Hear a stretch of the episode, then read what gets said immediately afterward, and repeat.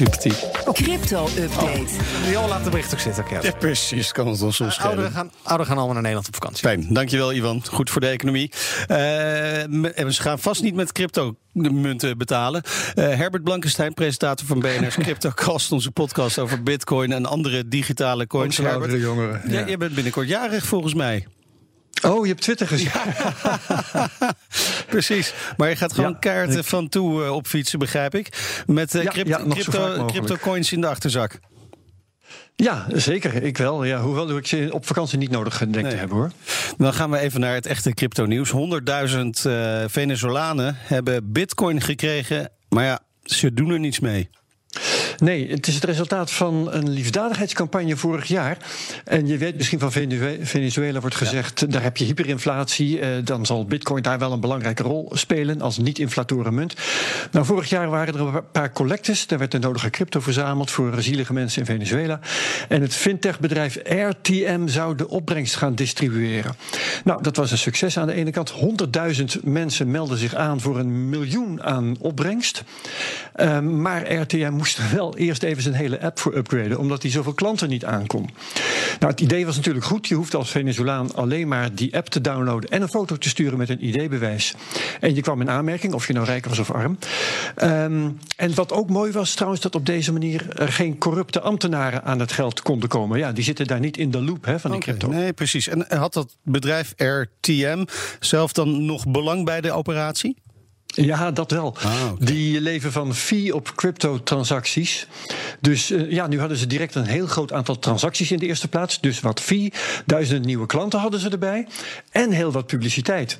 Dus dat leek niet op te kunnen. Behalve dus dat dat geld heel lang niet kwam om die technische redenen. Ehm, en het was maar een tientje per deelnemer. En dat is zelfs in Venezuela niet veel. Het is net zoiets als een dag levensonderhoud voor een gezin. Ja, en, eh, maar goed, dat heb, ook dat hebben ze er niet mee gedaan. Met dat cadeautje. Nee, dat is nu onderzocht met een enquête. En nu blijkt dat de helft van de ontvangers, ontvangers helemaal niks met dat geld heeft gedaan. Ze hebben het niet eens omgewisseld naar dollar tokens. Laat staan dat ze het hebben opgenomen als bolivars om eten mee te kopen. Dus bij, ja, bij die mensen kan de nood niet erg hoog zijn geweest. Of het was te moeilijk. Dat kan natuurlijk dat kan ook. Dat dan natuurlijk ook. niet onderzocht. Wat- ja, ja. De andere helft gebruikte de crypto trouwens wel. Die hebben het aangewend voor voedsel of medicijnen. Of om geld te sturen aan familie die het nog harder nodig had. En er zijn eh, duidelijk ook ontvangers die het opvalt, blijkt uit het verhaal, dat het dit geld niet eh, last heeft van inflatie. En op die manier heeft RTM misschien toch nog wat extra zieltjes gewonnen. Ja, en is vergelijkbaars is gebeurd in Syrisch-Koerdistan? Vertel. Ja, ook mooi verhaal. Eh, Coindesk heeft een reportage die gaat voor een deel over een Syrisch-Koerdische programmeur. En die doet werk voor mensen die hij nooit ontmoet, want hij zit daar eentje in de bergen. Eh, en hij wordt betaald in bitcoin. Nou, dat is prachtig. Zo kan hij in zijn levensonderhoud voorzien. Eh, het andere deel van die reportage gaat vervolgens over de exchange waarmee hij die bitcoin wisselt in plaatselijke valuta. Want ja, de bakker daar die accepteert natuurlijk nog geen bitcoin. Dat zou wel te mooi zijn. Nee, maar, maar zo'n exchange is toch ook digitaal? Hoe komt hij dan uiteindelijk aan contant geld? Ja.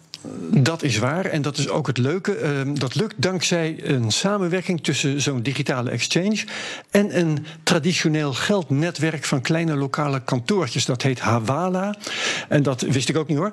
Dat Hawala-netwerk accepteert tegenwoordig Bitcoin.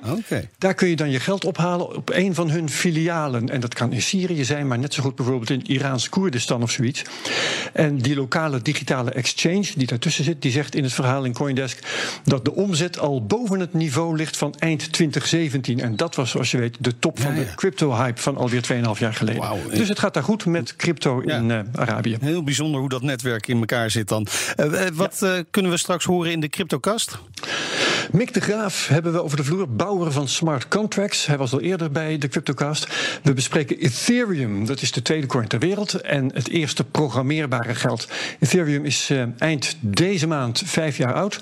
Staat voor een belangrijke upgrade. En de koers zit ook alweer in de lift. Dus donderdag eind van de dag, dan staat hij voor je klaar. En dan gaan we luisteren. Dankjewel Herbert. Alle afleveringen van de Cryptocast zijn te beluisteren via de BNR-app, bnr.nl of je andere favoriete podcast-app.